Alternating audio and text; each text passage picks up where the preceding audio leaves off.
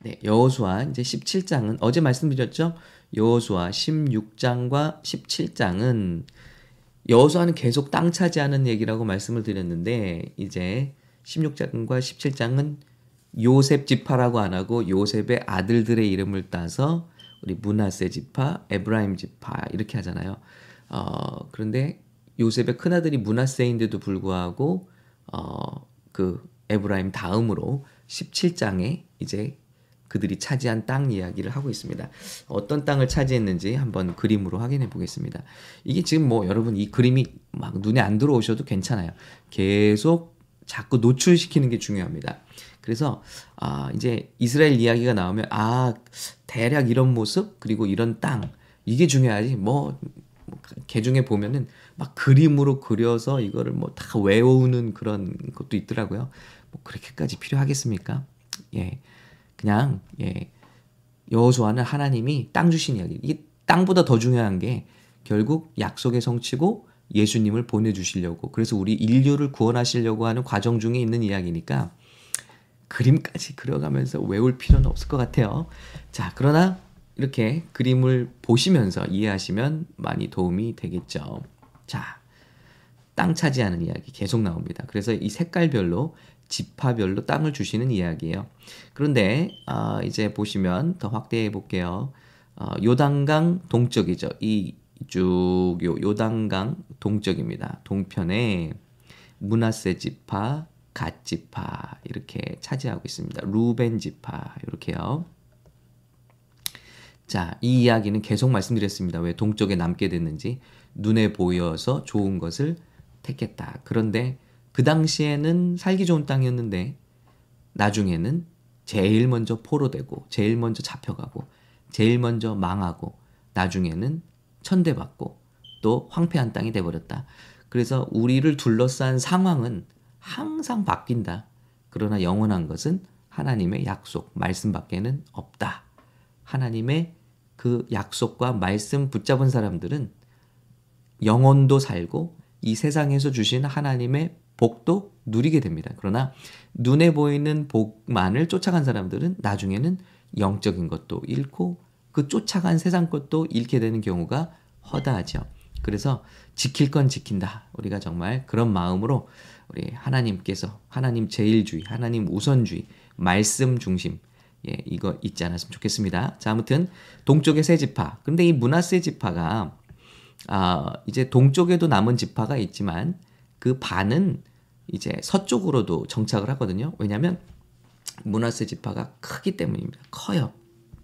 그래서 보라색과 노란색이 이제 문하세가 차지한 그런 땅이 되겠습니다. 그래서 오늘 그것을 설명하고 있는 거예요.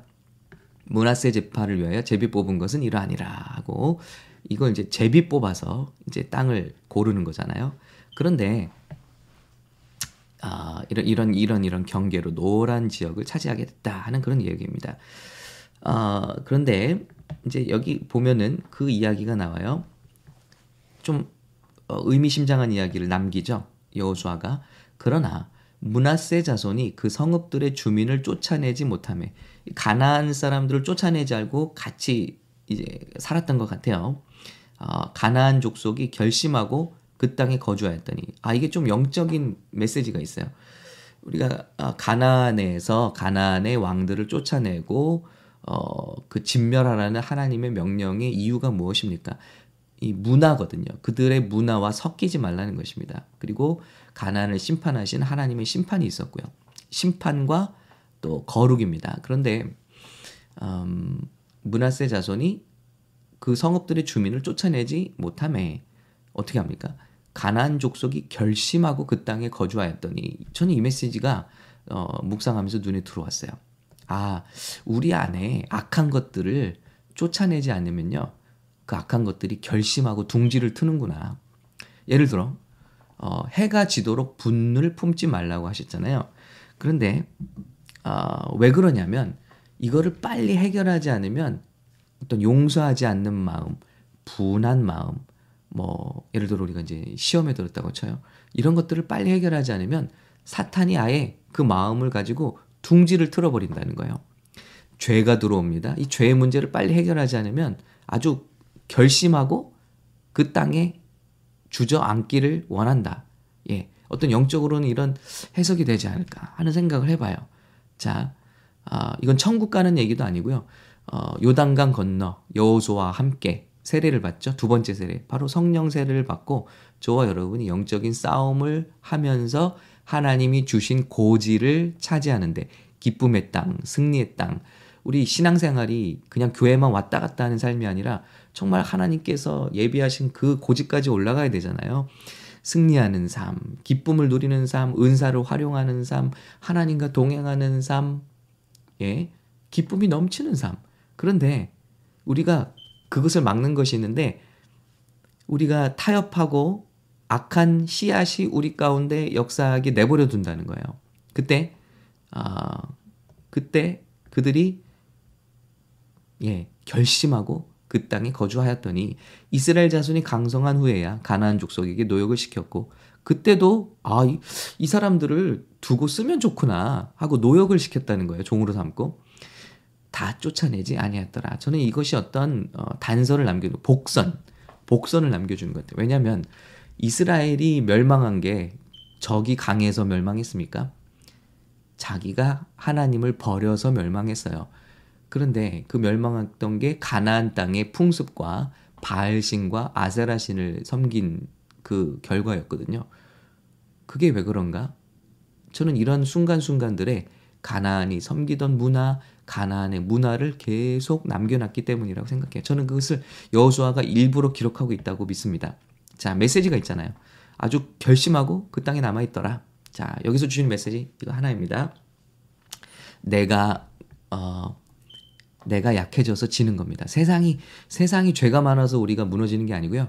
교회가 무너지는 거, 성도가 무너지는 건 내가 안에 믿음이 약해져서 네, 무너지게 된다.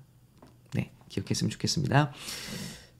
뭐 세상 뭐 지금 뭐 신앙생활하기 어렵다고 하잖아요. 그런데 로마 시대는요 더 어려웠어요. 세상이 더 타락했었어요. 지금보다 우리 눈에 보이는 것보다 소돔과 고모라는 더 했고요. 그리고 어 뭐 초대교회는 그 시대는 우리 지금 뭐 신앙생활이 어렵다 어렵다는데 그 시대와 비교할 수는 없죠. 예수 믿는 사람 다 잡아 죽이고 그리고 문 밖에만 나가면 뭐 아, 눈에 보이는 것 모든 것들이 다 타락해 있는 로마 시대 말이죠. 그런데도 교회는 승리했다는 거예요. 교회가 세상을 뒤집었습니다. 그러니까 문제는 세상이 죄가 많아서가 아니라 교회가 거룩하지 않아서 우리가 마땅히 해야 할 일을 하지 않아서 우리가 넘어진다고 생각합니다. 똑같은 일이 과거에도 있었고 지금도 있습니다. 자, 그러면서 다 할 바는 하지 않으면서 이렇게 요구해요. 여호수아 앞에 나가서 이렇게 얘기합니다. 요셉 자손이 여호수아에게 말하여 이르되 여호와께서 지금까지 내게 복을 주심으로 내가 큰 민족이 되었거늘 당신이 나의 기업을 위하여 한 제비 한 분깃으로만 제게 주심은 어찌함이니까 하니 따지는 거예요. 어 이게 세수를 달라는 거예요. 새 부대는 준비 안 하고 자꾸 예 기득권, 어떤 특권만을 요구하는 거죠. 우리가 지파가 크지 않습니까? 여호수아 장군님? 그런데 어떻게 제비를 하나만 주십니까? 우리는 두 개 주셔야죠. 하고 땅을 더 원하는 거죠. 그런데 참 여호수아 리더십, 여호수아가 예수님의 리더십이잖아요. 예수님의 상징이잖아요. 그런데 여호수아의 말이 정말 멋집니다. 자, 우리가 이렇게 이게 크잖아요. 우리 민족이 우리 이스라엘 차지하는 비중이 얼마나 됩니까? 그런데 땅을 요만큼만 주셔도 되겠습니까? 그때 여호수아가 말합니다. 여호수아가 그들에게 이르되 내가 큰 민족이 되므로 에브라임 산지가 내게 너무 좁을진데 브리스 족속과 르바임 족속의 땅 삼림에 올라가서 스스로 개척하라. 그래 너희 민족 크지? 너의 그 어, 문하세 지파야. 너희가 강성하지? 힘이 세지? 비중이 크지? 그러니까 니네는 저 산지에 올라가서 너희 힘으로 그 땅을 차지해라 하는 거예요. 여러분, 야, 이 여호수아도 보통 아니다. 그냥 우리가 이 정도 힘이 되니까 이 정도 섬겼지 않습니까? 우리가 빠지면은 이스라엘이 전쟁에서도 져요. 우리가 공헌을 많이 했잖아요. 땅을 좀 많이 주세요. 이게 보통의 우리 우리 성도들이 가진 멘탈리티잖아요. 내가 아, 주례도 말씀드렸습니다. 교회 대접받으러 사실은 봉사하러 가고 남을 섬기러 가고 하나님을 섬기러 간다고 하면서 사실은 교회에 이렇게 터줏대감이 돼서 우리가 섬김을 받으러 오는 경우가 많다라는 거예요. 어쩔수록요. 새신자 때는 안 그래요. 초신자 때는 안 그래요. 신앙이 지나면 지날수록 더 그래요. 이상하게. 더 섬김 받으려 하고 더 시험에 잘 들고 말씀드렸죠? 그게 왜냐? 뭔가 기득권을 우리가 갖길 원한다는 거예요. 교회에서조차. 그래서 자꾸 시험에 드는 거예요. 그런데 오늘 여호수아 예수님의 리더십은 뭐냐면 그래 니네 크지? 그래서 더 큰 걸 원해? 그러면 저 어려운 곳에 가서 너희가 직접 개척해. 그래서 땅을 차지해. 그리고 흔들리지 않습니다. 요셉 자손이 그 므낫세가 변명하잖아요. 막 complain 하잖아요. 아, 그 산지는 거기는 너무 땅이 안 좋아요. 예?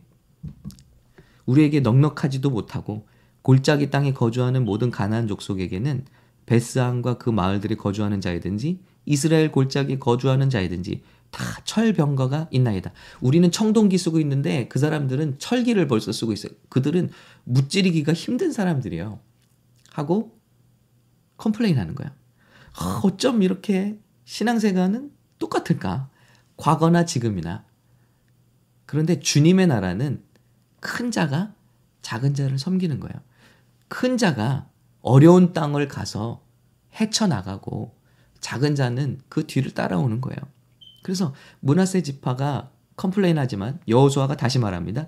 여호수아가 다시 요셉의 족속 에브라임과 므낫세에게 말하여 이르되 너는 큰 민족이요 큰 권능이 있은즉 큰 민 크니까 하나만 가져라. 와 저는 이 리더십을 닮기로 했습니다, 여러분. 예.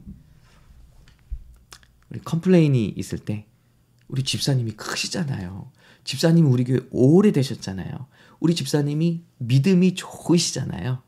그러니까 더 낮은 곳으로 함께 내려가시죠. 저와 함께 내려가시죠. 대신 저는 이렇게 말씀드릴게요. 저와 함께 내려가시죠. 저와 함께 섬기시죠. 그러면 세상이 천국이 되지 않을까요? 천국에서는 큰 자가 낮은 자를 섬긴다 그랬습니다. 그 산지도 내 것이 되리니 비록 산림, 산림, 어떤 forest, 숲이라도 네가 개척하라. 그 끝까지 네 것이 되리라. 가나안 족속이 비록 철병거를 가졌고 강할지라도 내가 능히 그를 쫓아내리라 하였더라. 어, 여호수아의 정말 멋진 명언. 예. 큼으로 한 분기만 갖고 내가 강함으로 적들을 가서 치라. 네. 현장으로 가라. 네, 멋진 말씀이 여기 적혀 있습니다. 우리 저와 여러분의 그 마음은 어떤가요? 우리가 왜 어, 신앙생활을 하면서 마음에 어, 상처를 받기도 하고 혹은 교회를 떠나기도 하고 아, 우리 온라인 그룹에도 많잖아요. 예, 무슨 말에 상처받았다, 상처받았다. 근데 정말 그 안에 우리가 대접받고자 하는 마음이 점점 어, 있어서 그런 건 아닌지 기득권이라는 것 우리가 기득권 주장하기 시작하면요 바리새인과 서기관과 다를 게 하나도 없어집니다.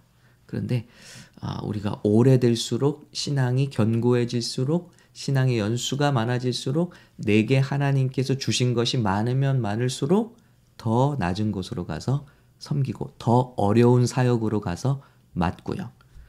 예, 그렇게 된다면 하나님의 나라는 견고하게 서게 될 줄로 믿습니다. 오늘 저와 여러분 우리 그런 결단을 한번 마음에 해보시는 그런 아침이 되었으면 좋겠습니다. 그런 사람들을 쓰러뜨릴 수 있는 것은 세상에 아무것도 없습니다. 큰 자가 낮은 자를, 큰 자가 약한 자를 섬기는 하나님 나라는 그 무엇으로도 쓰러뜨릴 수 없는 것이죠.